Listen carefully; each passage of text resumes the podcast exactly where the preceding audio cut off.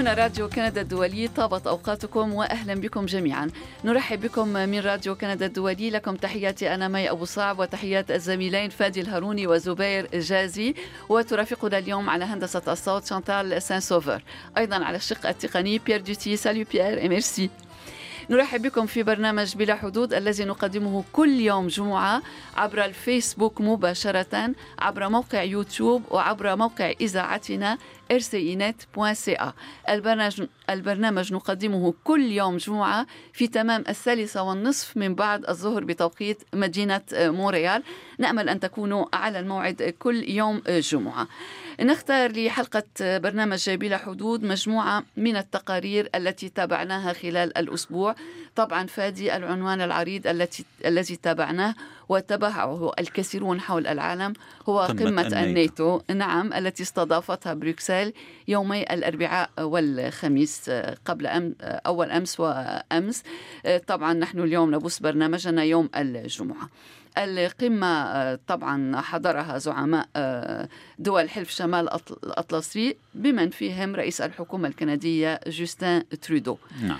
وكان آه، والحاضر الأبرز كان الرئيس الأمريكي دونالد, دونالد ترامب, ترامب. نعم. نعم بالفعل ولكن قبل ذلك كنت أود أن أقول إنه قبل آه، المشاركة في القمة قام رئيس الحكومة بزيارة رسمية للاتفيا نعم. وهي واحدة من دول, دول البلطيق, البلطيق الثلاث. الثلاث نعم آه، رئيس الحكومة تفقد الجنود الكنديين المنتشرين في قاعدة أداجي القريبة من ريغا وطبعا كندا تتولى قيادة واحدة من ثلاث مجموعات قتالية آه، منتشرة في دول البلطيق نعم. الثلاث نعم. في إطار مهمة أطلسية نعم. نعم هي مهمة أطلسية بهدف دعم آه، المناطق الشرقية من أوروبا من, نعم. من أوروبا ودول البلطيق تقع في شمال أوروبا وذلك بعد أن احتلت روسيا ومجموعات مسلحة مدعومة منها مناطق في شرق أوكرانيا نعم. فجرى تعزيز هذه المنطقة آه، المحاذية للحدود الروسية فدول البلطيق لديها حدود مشتركة مع روسيا نعم. رئيس الحكومة الكندية اجتمع طبعا مع كبار المسؤولين في لاتفيا وتفقد وكما قلنا المجموعة القتالية التي تضم جنودا كنديين وجنودا من سبع دول أخرى منتشرين في في لاتفيا.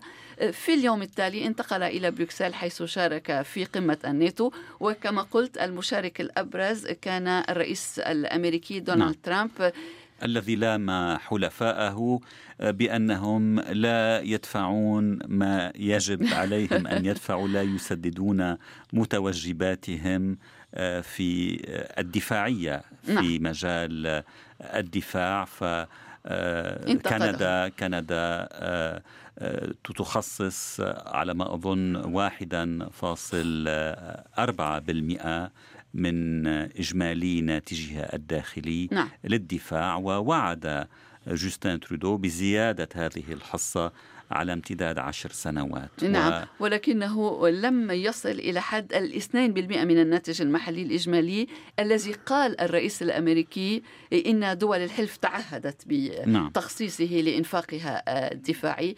وطبعا حاول الصحفيون وأصروا كثيرا على رئيس الحكومة وطرحوا عليه السؤال أكثر من مرة. قال ترودو كما ذكرت فادي إن كندا ستزيد موازنتها بنسبة 70% على مدى العشر سنوات. سألته صحفية في CBC هيئة الإذاعة الكندية إن ذلك لا يعني الاثنين بالمئة. نعم.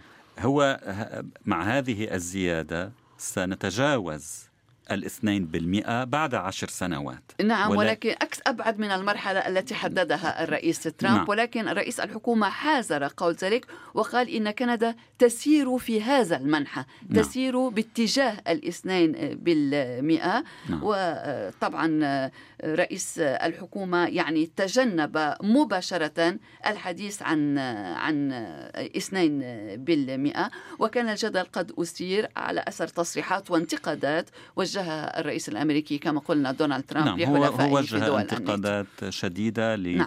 للعديد من الدول لعل حصة الأسد من هذه الانتقادات ذهبت لألمانيا ألمانيا. ولمستشارتها أنجيلا ميركل نعم, نعم وكانت هناك حصة لرئيسة وزراء آه، بريطانيا بعد. تيريزا ماي فيما بعد نعم. آه، قبل وخلال زيارته نعم. لبريطانيا على أي حال التقرير حول آه، ما قام به رئيس الحكومة وما قاله رئيس الحكومة بشأن الإنفاق الدفاعي لكندا متوفر على موقعنا rcinet.ca وكل المواضيع التي عالجناها خلال الأسبوع أيضا متوفرة على موقع. أعرب الرئيس الأمريكي دونالد ترامب عن ارتياحه في أعقاب انتهاء قمة حلف شمال الأطلسي في بروكسل.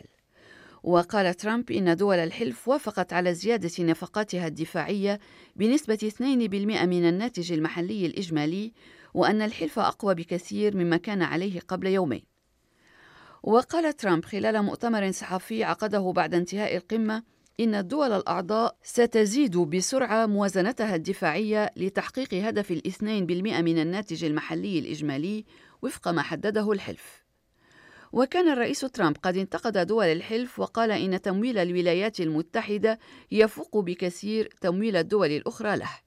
وقال إن بلاده تساهم في 90% على الأرجح من نفقات الحلف وهو أمر غير عادل بالنسبة لها كما قال.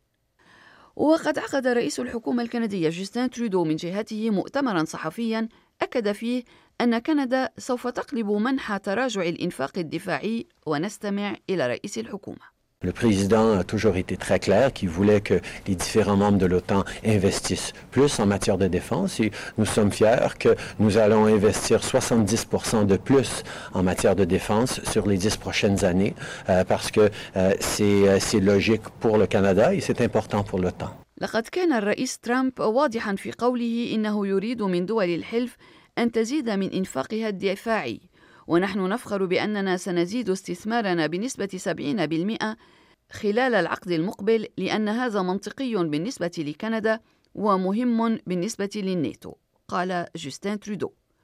وسبق لرئيس الحكومة الكندية أن قال بالأمس إن كندا لن تضاعف إنفاقها الدفاعي ولن تلتزم بتخصيص 2% من الناتج المحلي الإجمالي للموازنة العسكرية بحلول عام 2024 والتزم رئيس الحكومة الحذر في إجابته على أسئلة الصحفيين الذين كرروا السؤال حول هذا الموضوع بالتحديد. وكرر ترودو التزام كندا بالعمل باتجاه المساهمة بنسبة 2% من الناتج المحلي الإجمالي وقلب منح تراجع هذا الإنفاق ومما قاله رئيس الحكومة And we highlighted how important it is for uh, all member countries in NATO to increase their defense spending in line with the commitment we made in Wales uh, and that's exactly what people are going to do. It was a, a very strong, a very positive meeting where we reinforced the importance of NATO, reinforced the unity of NATO. ركزنا على أهمية أن تزيد كافة دول الحلف إنفاقها الدفاعي تماشيا مع التعهد الذي قطعناه في ويلز وهذا ما سنقوم به بالتحديد. وكان الاجتماع قويا وايجابيا ولقد عززنا أهمية الناتو ووحدته قال رئيس الحكومة الكندية. وأشار تريدو إلى تعاطي كندا مع موازنة الدفاع في إطار خطة الحكومة لزيادة إنفاقها الدفاعي. ومما قال Yes, we are increasing by 70% over the next decade our defense investments.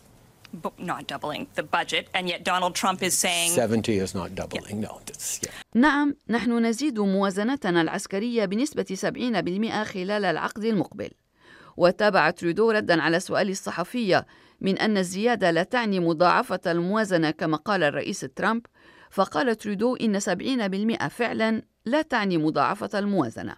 وأضاف قائلا إن كندا كررت التزامها باتفاق ويلز وتابع يقول We have recommitted to our Wales engagements. Uh, the Wales uh, commitment to reverse the decline in spending and uh, increase our spending towards 2%. That's exactly what we are doing. Uh, there was a time uh, not so long ago when Canada and other uh, NATO allies were declining in their military investments. لقد كررنا التزامنا باتفاق ويلز لوقف تراجع الإنفاق وزيادة إنفاقنا باتجاه الاثنين بالمئة. وهذا ما نفعله بالتحديد. وفي وقت ليس ببعيد كانت كندا ودول أخرى حليفة شهدت تراجعا في إنفاقها العسكري قال رئيس الحكومة. وكرر أن الإنفاق في كندا يسير بالاتجاه الصحيح منذ عام 2014 وقد ارتفع 87 مليار دولار وسوف تستمر كندا في زيادة إنفاقها الدفاعي بنسبة 70% خلال العقد المقبل. وأوضح رئيس الحكومة جوستين ترودو خلال مؤتمره الصحفي أن الإنفاق يشمل الاستثمار في مقاتلات وسفن حربية جديدة لتلبية احتياجات القوات الكندية ودعمها. فادي ماذا اخترت؟ شكرا. ماي أنا اخترت موضوع الجفاف في منطقة الساحل وإفريقيا جنوب الصحراء.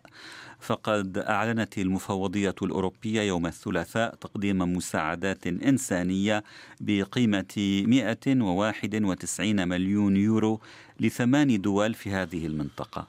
وكانت الأمم المتحدة قد وجهت نداء لتوفير مبلغ 1.37 مليار دولار أمريكي بهدف الاستجابة على نحو ملائم للاحتياجات الأكثر إلحاحا لثلاثة عشر مليون نسمة في تشاد والنيجر ومالي وبوركينا فاسو وموريتانيا والسنغال. ويوم الأربعاء عقد, مجلس الأمن الدولي جلسة تمحورت حول تأثير التغيرات المناخية على السلم والأمن الدوليين وخصص حيز هام منها لما تعانيه منطقة الساحل في هذا المجال. تناولت أزمة الجفاف في دول الساحل الإفريقي وإفريقيا جنوب الصحراء في حديث مع الباحث الكندي البوركيني أي من بوركينا فاسو في جامعتي ماجيل وكونكورديا في مونريال الدكتور سيوبا سوادغو دكتور سيوبا سوادغو تحياتي. تحيات آه، سيد آه، فادي الهاروني. شكرا دكتور سوادغو أنت باحث كندي بوركيني في جامعتي ماجيل وكونكورديا متخصص في الدراسات العابرة للثقافات والدراسات الإسلامية. وأطلقت مشروع الأمن الاستباقي في إفريقيا جنوب الصحراء في جامعة كونكورديا. ونتناول في حديثنا اليوم أزمة الجفاف في دول الساحل الإفريقي. وقبل يومين أعلنت المفوضية الأوروبية تقديم مساعدات بقيمة 191 مليون يورو لثمان دول في منطقة الساحل وأفريقيا جنوب الصحراء بهدف الحد من آثار الجفاف فيها. وكانت الأمم المتحدة قد وجهت نداء قبل نحو شهر ونصف لتوفير مبلغ 1.37 مليار دولار أمريكي بهدف الاستجابة على نحو ملائم للاحتياجات الأكثر إلحاحا لثلاثة عشر مليونا ونصف المليون شخص في بلدان الساحل الخمسة والسنغال.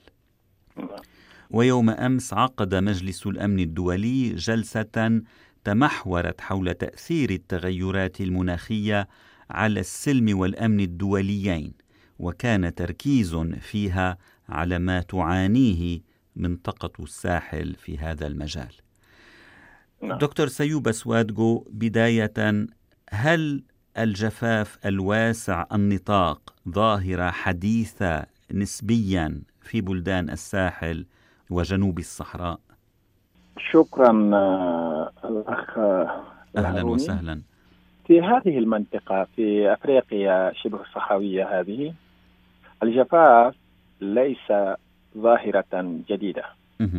فهذه ظاهرة قديمة فيها. نعم. حيث إنها بلدان تقع في قلب غرب إفريقيا هناك.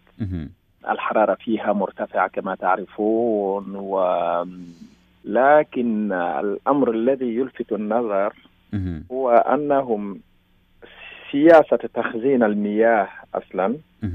هذه هي السياسة المعدومة في المس في القضية. يحاولون فيه محاولات يمنى ويسرى إلا أنها ليست سياسة استوليت عناية قصوى على قدر الأهمية.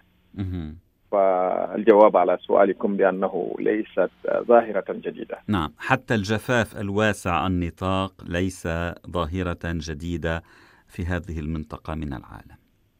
ليست ظاهرة جديدة. لكن طيب هل التغيرات المناخية فاقمتها جعلتها أكثر حدة؟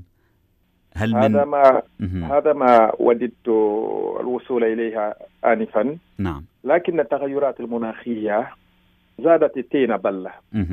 فصار الأمر في أخطر ما يكون. وصار هذا في حد ذاته كارثة على هذه البلدان. إلى درجة أن الجفاف الواسع النطاق والقحط في حد ذاته أقصد بها قحط الطبيعة. جعل القوم هناك حتى مستوى المعيشة المعيشة الكريمة العادية صاروا يعدمونها. وأنت على تواصل مع هذه المنطقة فأنت من هذه المنطقة من بوركينا فاسو تحديدا وتزور وطنك الأم بين الحين والآخر. ولديك أهل وأقارب هناك. كيف يتعايشون؟ كيف يتأقلمون؟ كيف يواجهون هذا الجفاف؟ ماذا يخبرونك في هذا المجال؟ هذا المجال كما تعرفون هنا في أفريقيا كلما صعبت حالة غالبا ما يحملون السياسة المسؤولية. نعم. وإن كان الأمر ليس كذلك. لأنهم عادة بما أنها بلدان غالبا ما كانت تبني أمرها على المساعدات الدولية هذه. وكلما كان قحط إلى درجة أنهم يعدمون الاطعمه قالوا لا لا لا الحكومة لم تساعدنا هذه السنة. كأن الحكومة هي التي تمول وتساعد في كل هذا. وأنتم الآن في سؤالكم أشرتم إلى ظاهرة القحط أو الجفاف في المنطقة هذه. كظاهرة لها دورها فيما يحصل فيها. لكن هم لعلهم يقولون بمسؤوليات الحكومة فيها آه، وكأنهم يريدون أن يقولوا لو أن الحكومة أولت عناية بسياسه تخزين المياه لما وصلنا إلى ما نحن عليه من الوقت من الوضع المرزي فكلهم حقيقة الكلام يمنع ويسرى نسمع منهم ومن الشارع كل يحس بالصعوبة. كل يحس بأنهم لا يأكلون على جوعهم كما نقول لا على جوعهم. معنى الأمر يصعب لأن الذي يعيش في العاصمة مثلا في المدن خلينا نسميها كذا في المدن هو الذي يقوم على مسؤوليات برعاية من هم في القرى. غالبا ما الأمور كذا. فإذا صعبت الأمور في القرى كانت هنالك كيف أقول طلبيات لا يمكن للفرد الذي يعيش في المدينة أن يلبي كل هذه الطلبيات. فالأمر يصعب شيئا ما. فالصعوبة عمت أقول لكم بحرف واحدة. طيب ما هي النتائج المباشرة لهذا الجفاف؟ يعني غالبا ما نسمع عن هجرات واسعة النطاق بسبب الجفاف بسبب انعدام انعدام مقومات الحياة فكيف يؤثر على حياة الناس وحياة الشعوب في منطقة الساحل؟ الجفاف في هذه البلدان يؤدي بشيء من الهجرة من القرى نحو المدن. لأن القرى كلما كان هناك جفاف يئس الناس أو كادوا أن ييأسوا وبالتالي يقولوا هذه السنة المزارع والأراضي لن تخصب وبالتالي كأنها شيء من هم يتنبؤون بهذا يقولون إذا أحسن لنا نلجأ إلى المدن. فهنالك الأعمال الحرة الأعمال اليدوية. رحنا نعم. ونحاول في هذا. فترى في كل عائلة فرد أو فردين يلجؤون إلى المدن. وبالتالي تتفاقم الأمور في المدن بالتالي. نعم. نعم. الهجرة موجودة طبعا الهجرات الداخلية ب... لأنهم على مستوى الهجرات الخارجية أقصد بها الدولية هذه. وكما تعرفون هذا يتطلب إجراءات قد لا يقوى عليها ساكن القرية. نعم. نعم. علما أن الجفاف لا يؤذي فقط المزارعين بل الرعاة يعني المجتمعات الرعوية تعاني منه أيضا. نعم نعم. وهذه المجتمعات لو رجعنا من جديد عندنا في غرب أفريقيا مثلا قد نتكلم عن قبائل الفلاته مثلا. والجفاف بهذا المعنى يؤدي بهم إلى هجرات داخلية في المنطقة نعم. من منطقة لمنطقة أخرى. فيحصل هذا. وعندما تحصل تلك الهجرات الداخلية هذه قد تحصل هناك شيء من من نهب الثروات الآخر. ارجع أقول لأن غالب الغالب أن الذي يقوم على رعاية الأفكار وكذا نعم. قد تكون الأبقار له وقد تكون لسيد أو لمالك آخر. فهذا الفرد لما يبدأ بالهجرات هذه تفلت المواشي نعم. من رعاية صاحبها. وبالتالي نعم. تؤدي حتى إلى حروب داخلية. لأنكم لعلكم سمعتم عن حروب حدثت بين قبائل الفلاتة وقبائل نعم. أخرى. غالبا ما تحصل هذه المشاكل. نعم وهذه الاشتباكات والصدامات يعني تقليدية بين بين الرعاة والمزارعين في أماكن عدة من القارة الإفريقية. نعم نعم. طيب أشرت إلى نقص أشرت إلى قلة ربما دراية أو كفاءة في مجال تخزين المياه. هل من بلد ما من هذه البلدان من بلدان الساحل. نشير إلى أن بلدان الساحل هي خمسة هي تشاد والنيجر ومالي وبوركينا فاسو وموريتانيا. علما بأن المساعدات التي قدمتها المفوضية الأوروبية تشمل إضافة إلى هذه الدول دولا أخرى من بينها نيجيريا وهي بلد غني غني بمياهه وبنفطه ولكن المناطق الشمالية منه تعاني جفافا. هل من بلد في منطقة الساحل وجنوب الصحراء؟ يعني نجح أكثر من سواه في مجال تخزين المياه؟ حقق آه. إنجازا في هذا المجال يعني يمكن الاحتذاء به؟ أنا لو سئلت عن هذا أقول بأن هذه البلدان الحقيقة هي تقوم بما عليها. دولة كمالي تقوم بها ودولة كبوركينا تقوم بها ودولة كنيجر. حتى تشاد كل هذه البلدان لكن على مستوى الدعاية الدولية الآن الأمر يختلف من جانب لآخر.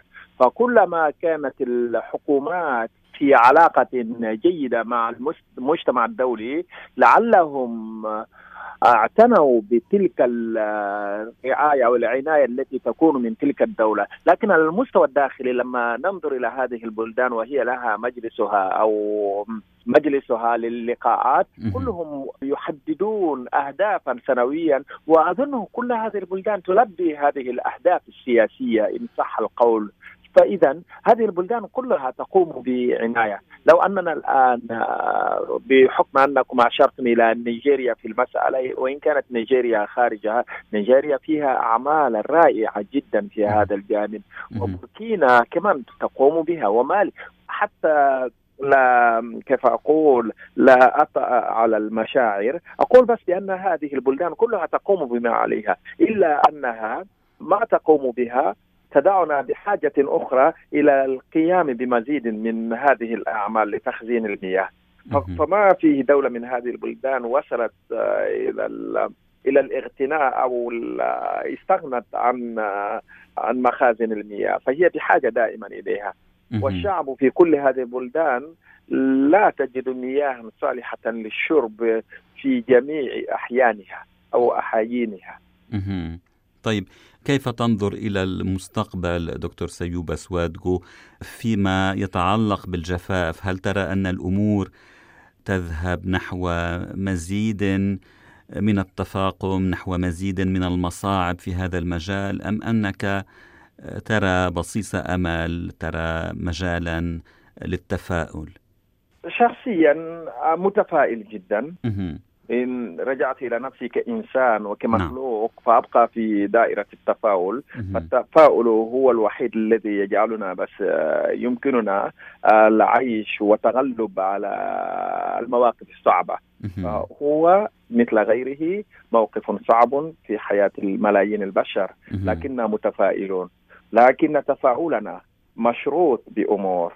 أن يعي هذا الشعب بمهمة البيئة. أن يكون شعبا واعيا لأهمية البيئة وأن يكون شعبا واعيا بأن العالم فيه تغيير مناخي وبالتالي ألا يكونوا عناصر فعالين في التغيير المناخي السلبي. إن هم وعوا هذا أو سعوا ليعوا هذا فالتفاؤل يكون في طريقه. وهذا التفاؤل في حد ذاته هو الذي يجعلني كمان أرجع من جديد فأقول ليت شعري أن الحكومات كمان ستقوم بدورها في حماية البيئة. ستقوم بدورها في تخزين المياه وستولي أولوية لهذه المسألة. أظن بأن الحكومات أو أكاد أتيقن بأن الحكومات لو قامت بهذه الأهميات الشعوب تعيش بخير. والمياه الصالحة هذه المياه الصالحة للشرب هذه وغيرها من المياه هي أولى خطوات التفاؤل في الحياة. هذا رأيي طبعا. وبهذه النقطة الإيجابية نختم حديثنا ونأمل خيرا لبلدان الساحل وإفريقيا جنوب الصحراء. دكتور سيوبا سوادغو الباحث الكندي البوركيني في جامعتي ماجيل وكونكورديا. شكرا جزيلا لهذا الحديث ولهذه الإضاءات.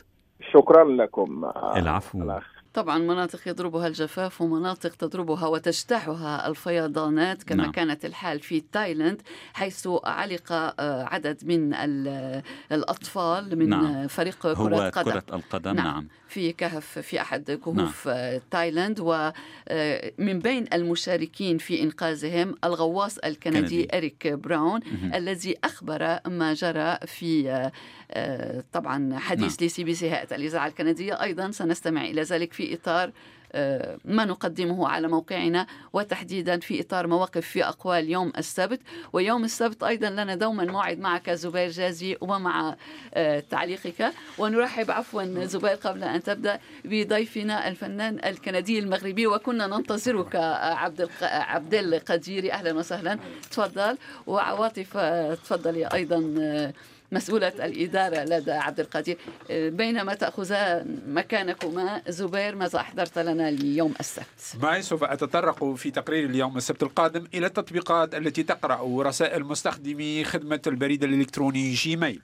وذلك بدون علمهم وسوف أوضح كيفية إيقاف فضول هذه التطبيقات لرسائل يعتقد يعتقد أصحابها أنها خاصة ومحمية. أه. إذا دوما تطلعنا على كل جديد ومثير زبير وسننتظر وسنطالع ما تكتبه لنا في إطار تقريرك الذي نطالعه يوم السبت كل يوم سبت على موقعنا rcinet.ca عبد القديري أهلا وسهلا. أهلا وسهلا. شكرا الفنان. الكندي المغربي تأخرت بسبب زحمة السير. قالت لي عواطف. إيه، في مونريال وفي مونريال العديد من ال cônes نعم. orange. نعم. يعني هناك تصليحات وأشغال عامة في كل نعم. مناطق مونريال كيف ما تنقلنا نتأخر على حال. أهلا وسهلا بك عبد القديري. عبد القديري فنان كندي مغربي. سبق أن تحدثنا إليك. شاركت العام الماضي في مهرجان ليالي إفريقيا. هذه السنة للمرة الثانية على التوالي تشارك في مهرجان ليالي إفريقيا. قبل أن نتحدث عن مشاركتك حدثنا عنك عبد القديري وأنت بدأت يعني تعلم الموسيقى والموسيقى في سن صغيرة للغاية. صغيرة. أولا السلام عليكم ورحمة الله مرحبا بالمستمعين الكرام. أهلا أهلا. أولا أود أن أعطي صورة ولو صغيرة لمسيرتي الفنية. تفضل. الانطلاقة كانت من المغرب من مدينة مكناس سنة 2001 بدأت كدي جي ومن بعد فتحت مشروع صغير هو استوديو تسجيلات. اشتغلت فيه مع مجموعة من الفنانين المغاربة. إلى أنه في وقت الاستراحة كنت أمسك المايك. أه. ولا لي جرب تغني. بجرب أغني. إلى أن سمعني أخي وهو موزع مغربي. عايش بالديار الإسبانية. ودخل يجري. السؤال اللي سأل هو هذا أنت؟ سمع الصوت. يعني عجبه الصوت. عجبه الصوت. بعدين وأنت صاحب صوت قوي أقول ذلك لاننا استمعنا إلى صوتك سابقا. ومن بعد سجل لي أغاني. وكانت الانطلاقه من من ذلك الوقت. فيها أغاني اللي اللي تعرفات وأغاني ما تعرفاتش. ومن بعد هاجرت. ديال كندا لإتمام دراساتي في الهندسة. كندا؟ 2005 2005 لاتمام الدراسه ديالي في, في, في الهندسة الصوتية. أه لكن جمال هذا البلد. جذبك.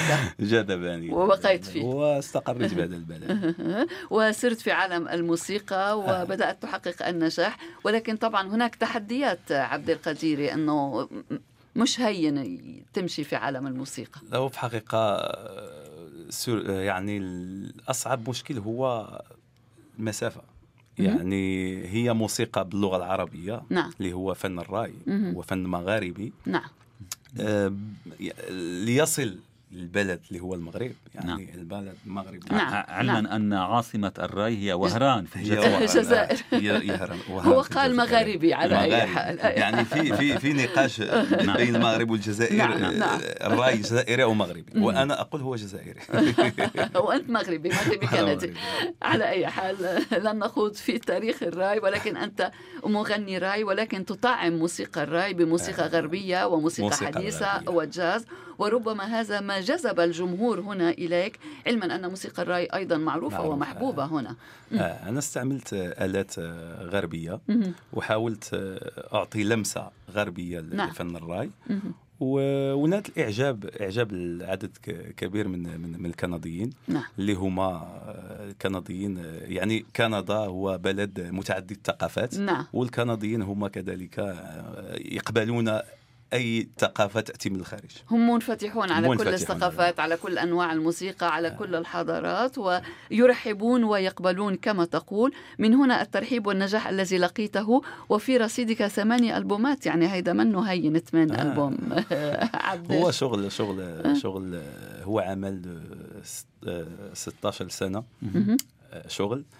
ويعني مرات بتشتغل في ألبوم ويط- وأطرحه في في السوق ما بينجح. نعم. وما يعني لازم يكون صبر و- وإرادة قوية عشان الإنسان يكمل ال- هو هو ميدان صعيب صعيب.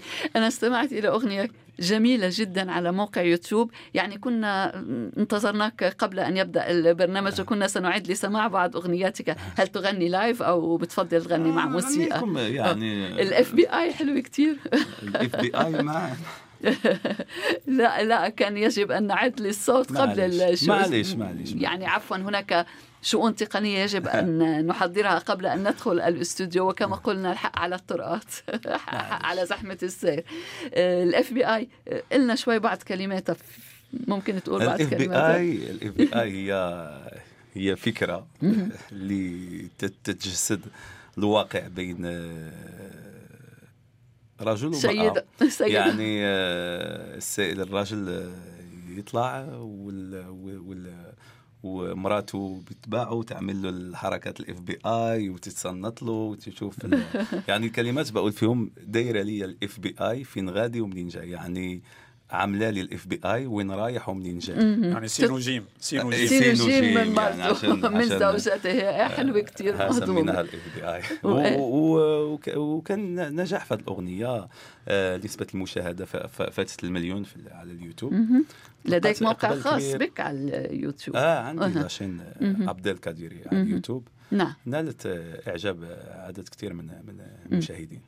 وهنا لازم نذكر إنه أنت بتكتب وبتألف وبتلحن آه آه. بكتب أغلب أغلب. أغلب الاغاني مم. آه، كتبتهم ولحنتهم. وفي أغاني تانية مثل آه، أغنية اللي اللي تعرفت بها في المغرب اسمها بوحطية بوحطية يعني آه، بالفرنسي pleurnicheuse آه يعني آه، وهي بتنوح النواح البكاء exact هذه الأغنية تعاملت فيها مع مع كاتب معروف هو اللي كتب أغنية انت باغيه واحد لسعد المجرد نعم. سمير المجاري ومع الملحن تاع مال حبيبي ماله لسعد المجرد هو اللي اشتغل معاه معاه فيها. واشتغلت مع موزع رشيد محمد علي هو من أكبر الموزعين آه، في المغرب. اشتغل مع عدد كبير من المغنيين في, في لبنان في المغرب في. طيب وعملت في المغرب وأنتجت في المغرب وكنت معروف في المغرب. وعندما وصلت إلى هنا يعني كيف سارت الأمور بالنسبة لك؟ صعبة يعني آه، ما, آه، ما كان في اختيار يعني كان لازم أشتغل كنت بدرس نعم وكان لازم أشتغل عشان أعيش ويعني خليت آه، الموسيقى de côté. بعدين الحمد لله مع الوقت. تأقلمت مع ال- مع ال- مع الجو وبعدين رجعت للموسيقى. هي كانت فترة juste انتقالية. مهم. آه، اشتركت العام الماضي كما قلنا في مهرجان ليالي إفريقيا، ما الأهمية بالنسبة لك وبالنسبة لكل فنان أن يشارك في هذا المهرجان الذي هو مهرجان الأغنية الإفريقية، الموسيقى، الأنغام الإفريقية يعني بأحلى حلاتها وهو مضت عليه أكثر من ثلاثة عقود في مونريال ومعروف وله رواده. آه ال festival Nuits d'Afrique يعني هذا شرف كبير لي آه أشارك في festival ضخم مثل هو من أكبر فيستيفالات في الكيبيك وهو هو يعني مكتبة كبيرة للموسيقى العالمية وتتعرف لنا بزاف الأنواع اللي اللي حنا تنعرفهم وأنواع ما تنعرفوهمش. نعم. آه، عمرنا سمعنا بهذه الألوان. والمشاركة المشاركة ديالي السنة اللي فاتت جات من من المسابقه اللي كنت آه، شاركت فيها في في Nuits d'Afrique واحتليت آه، أخذت جائزة أحسن مغني لدى لجنة التحكيم. Afropop. وأخذت أحضر أحسن حضور على الخشبة من ال Afropop. من ال Afropop الموسيقى الأفريقية العالمية. آه من بعد من بعد استضافوني في ال festival كانت كانت سهرة جميلة même Radio-Canada عملوا تويتر على على نعم. على ال show اللي عملت في وهو هو بالنسبة لي تجربة كبيرة نعم. وهذه السنة غادي نشارك عاوتاني مشاركة أخرى هذه آه. السنة آه. قلت إنك تتعرف وأنت فنان وموسيقي وإفريقي أيضا يعني من شمال إفريقيا ولكن إفريقي آه، تتعرف في مهرجان ليالي إفريقيا على ضروب من الموسيقى الإفريقية لم تكن تعرفها يعني هذا يدل على غنى الموسيقى الإفريقية آه. عندما نقول موسيقى إفريقية لا نقصد بالضرورة فقط القارة الإفريقية لا هو في الموسيقى الإفريقية كاين كاين بلدان في, في أمريكا اللاتينية. اللاتينية عندهم نفس الستيل. نعم. موسيقى إفريقية. و...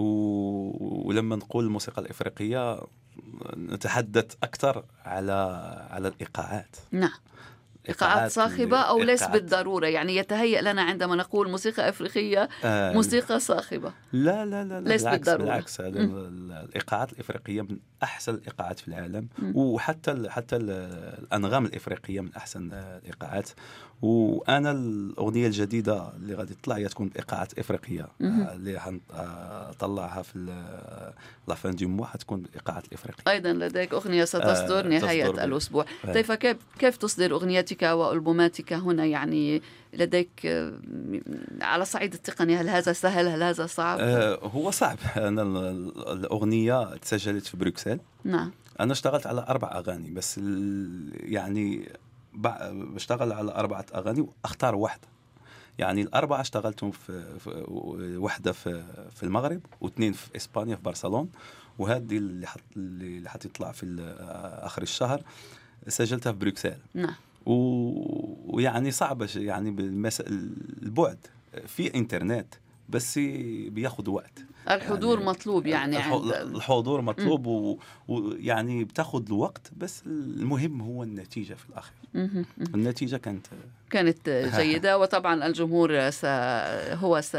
من سيحكم. طيب وبالحديث عن الجمهور كيف يتفاعل الجمهور ورواد مهرجان ليالي إفريقيا مع هذه الموسيقى؟ وأنت طبعا كنت تعرف المهرجان قبل أن تشارك فيه ولكن المشاركة تعطي صورة أخرى أليس كذلك؟ آه آه طبعا. هي آخر المشاركة ديالي في السنة اللي فاتت في, نويد أفريك.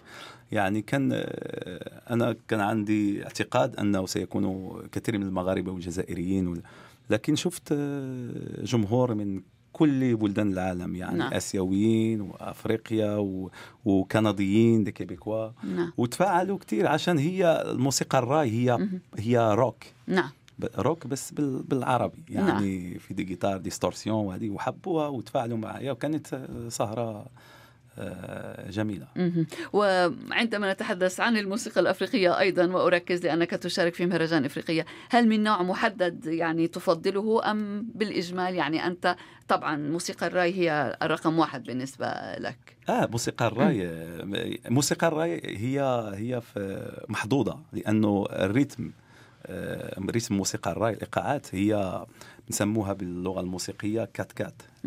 يعني آه، تعمل نقدر نعملها fusion مع ال pop rock أي بس الموسيقى الإفريقية هي rythme تاع six-huit. يعني هو أقرب للموسيقى المغربية الريتم الإفريقي. و الموسيقى الريتم الإفريقي آه، يعني آه، الا سمعنا في الساحة الفنية شنو داير أكثر الأغاني اللي عاملة آه، نجاحات كبيرة هي بريتم إفريقي. نعم. طيب وبالحديث عن الرأي هل من فنانين من مغني الرأي من تأثرت بهم في أول آه طبعا أنا مسيرتك؟ أنا متأثر كثيرا بشاب خالد شاب خالد آه شاب خالد الاسم يعني هو المعروف ال King طبعا آه ال King آه ال King يعني نعم. هو له فضل كبير في على موسيقى الرأي أنه هو نعم. اللي طلعها من. الجزائر نعم لفرنسا إلى أبعد الحدود نعم. وفي مغنيين راي بيغنوا في شاب شاب مامي شاب حسني الله يرحمه نعم شاب مامي أيضا آه. معروف شاب خالد كما آه، قلت هو بس هو أنا متأثر كثيرا بشاب. خالد وعندما تقول تأثرت به يعني هذا يظهر في آه، نوعا ما أو كيف يعني ماشي في الحركات ماشي في هو بيقولوا أن الصوت فيه تشابه بس بس ماشي كتير تشابه صغير. نعم. وستايل يعني أنا بكثرة اللي تأثرت بشاب خالد أغاني عندي أغاني كتير بتشبه الاغاني شاب خالد. في مم. ناس بيسمعوها يظنوا ان أن الأغنية هي بتاع شاب خالد وماذا تغني بالتحديد؟ آه، بقطع النظر عن الحب والهجران والعذاب. تغني عن المشاكل الطبيعية المشاكل الاجتماعية المشاكل آه، مشاكل هموم الناس. ماذا تتطرق آه، أغانيك لماذا؟ آه عندي أنا أنا أغني حلو كل المجالات إلا المجال السياسي. لماذا؟ آه ما أنا أنا غير مغني ملتزم فنان سياسيا. لا أنا فنان لا أنا أنا درست بالمغرب عندي إجازة نعم. في الحقوق.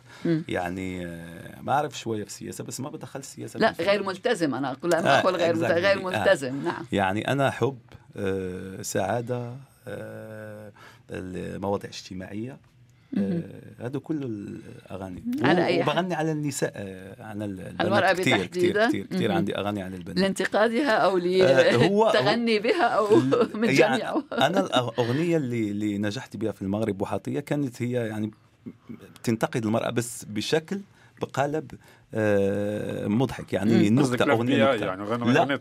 الاف بي اي بس بوحاطيه كانت أقوى شوية بس كانت بقالب آه، يعني أغنية نكتة والنصوص بالعربية والفرنسية هل هي مزيج من اللغتين؟ أكثر خالد. عربية. آه، أكثر عربية. ولكن ولكن مؤخرا ابتدأنا ندخل كلمه فرنسية في.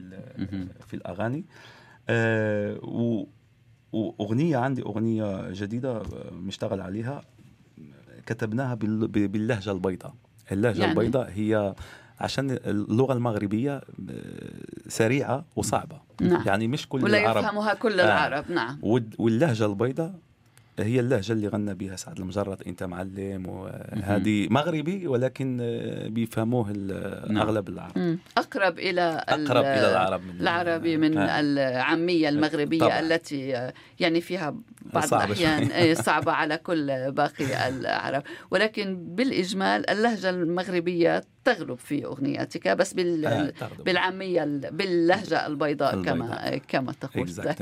ويبقى أن نسألك عن المشاريع المستقبلية علما أنك ستصدر أغنية أغنية قريبا مم. وبعد ذلك يعني آه عندي عندي آه أربع أغاني آه سجلتهم آه اشتغلت عليهم آه، لمدة 8 8 أشهر واخترت الأولى اللي حتطلع في آخر آخر الشهر بال ب- بالكليب فيديو وبعدها حينزلوا أغاني مع فنانين هي دويتو مع فنانين آه، آه ستبدأ بالدويتو مع فنانين آخرين مع من؟ مع في واحد آه، في فنان مغربي. مقيم بكندا؟ آه، فورسي هو بيغني آه، يعني بلوس راب. راب.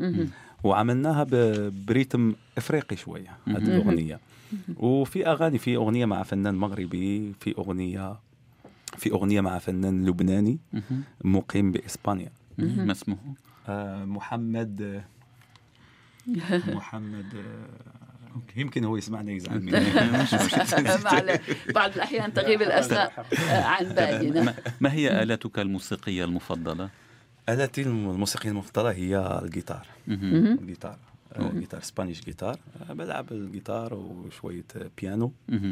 وأنا اللي مساعدني. في, في هذا الميدان هو بحكم دراستي في الهندسة الصوتية يعني المشكل ما عندي ما, ما, ما عنديش مشكل في. في ال mixage mastering recording. كله يساعد متعدد المواهب يعني آه. تكتب تلحن تغني تعزف كل شيء. وبعمل إخراج. أيضا الفيديو كليب للفيديو أنت أخرجته ال FBI أنا اللي عملته جميل للغاية. أنا استمعت إليه أكثر من مرة. آه، نذكر إن سمحت عبد القديري بموعد لقاء المستمعين الذين يستمعون إلى البرنامج هنا في مونريال بموعد آه، حفلك Nuits d'Afrique Nuits d'Afrique هو يوم الجمعة آه، المقبل. المقبل 20 جويي على الساعة السادسة والنصف. بتوقيت مونريال طبعا. بتوقيت مونريال آه في منصة TD راديو كندا. في Place des Arts. Place des Arts. طبعا لمحبي وعشاق ورواد مهرجان ليالي إفريقيا الموعد مع الفنان الكندي المغربي عبد القديري يوم الجمعة المقبل في السادسة والنصف في ال Place des Arts. آه، يبقى أن نتمنى لك التوفيق وأن نشكرك. شكرا أهلا شكرا. بك عبد القديري وشكرا عواطف جليزمي. آه، طبعا للسرعة في الوصول إلى راديو كندا رغم كل زحمة السير ونتفهم ذلك يعني في هذه شكرا الأيام. شكرا مي على الاستضافة شكرا للفريق شكرا للمستمعين الكرام والمستمعين آخر كلمة لمن يريد التعرف أكثر على عبد القديري نعم. أنا موجود بقوة في مواقع التواصل الاجتماعي نعم. تحت اسم عبد القديري نعم. ويسمعوا الجديد ويشوفوا الجديد ونحن سنضع الروابط على إذاعتنا في النص الذي سنكتبه حول اللقاء شكرا. على يوتيوب وعلى فيسبوك, فيسبوك أيضا وموقع كل, كل الموقع عبد القديري شكرا شكرا. أهلا وسهلا عبد القديري نشكر كل المستمعين في ختام برنامج بلا حدود ونحن على الموعد يوم الجمعة المقبل في الثالثة والنصف من بعد الظهر بتوقيت موريال. في ختام برنامج بلا حدود لكم أحلى تحيات أسرة القسم العربي مي أبو صعب وفادي الهاروني وزبير جازي طابت أوقاتكم كنتم مع راديو كندا الدولي.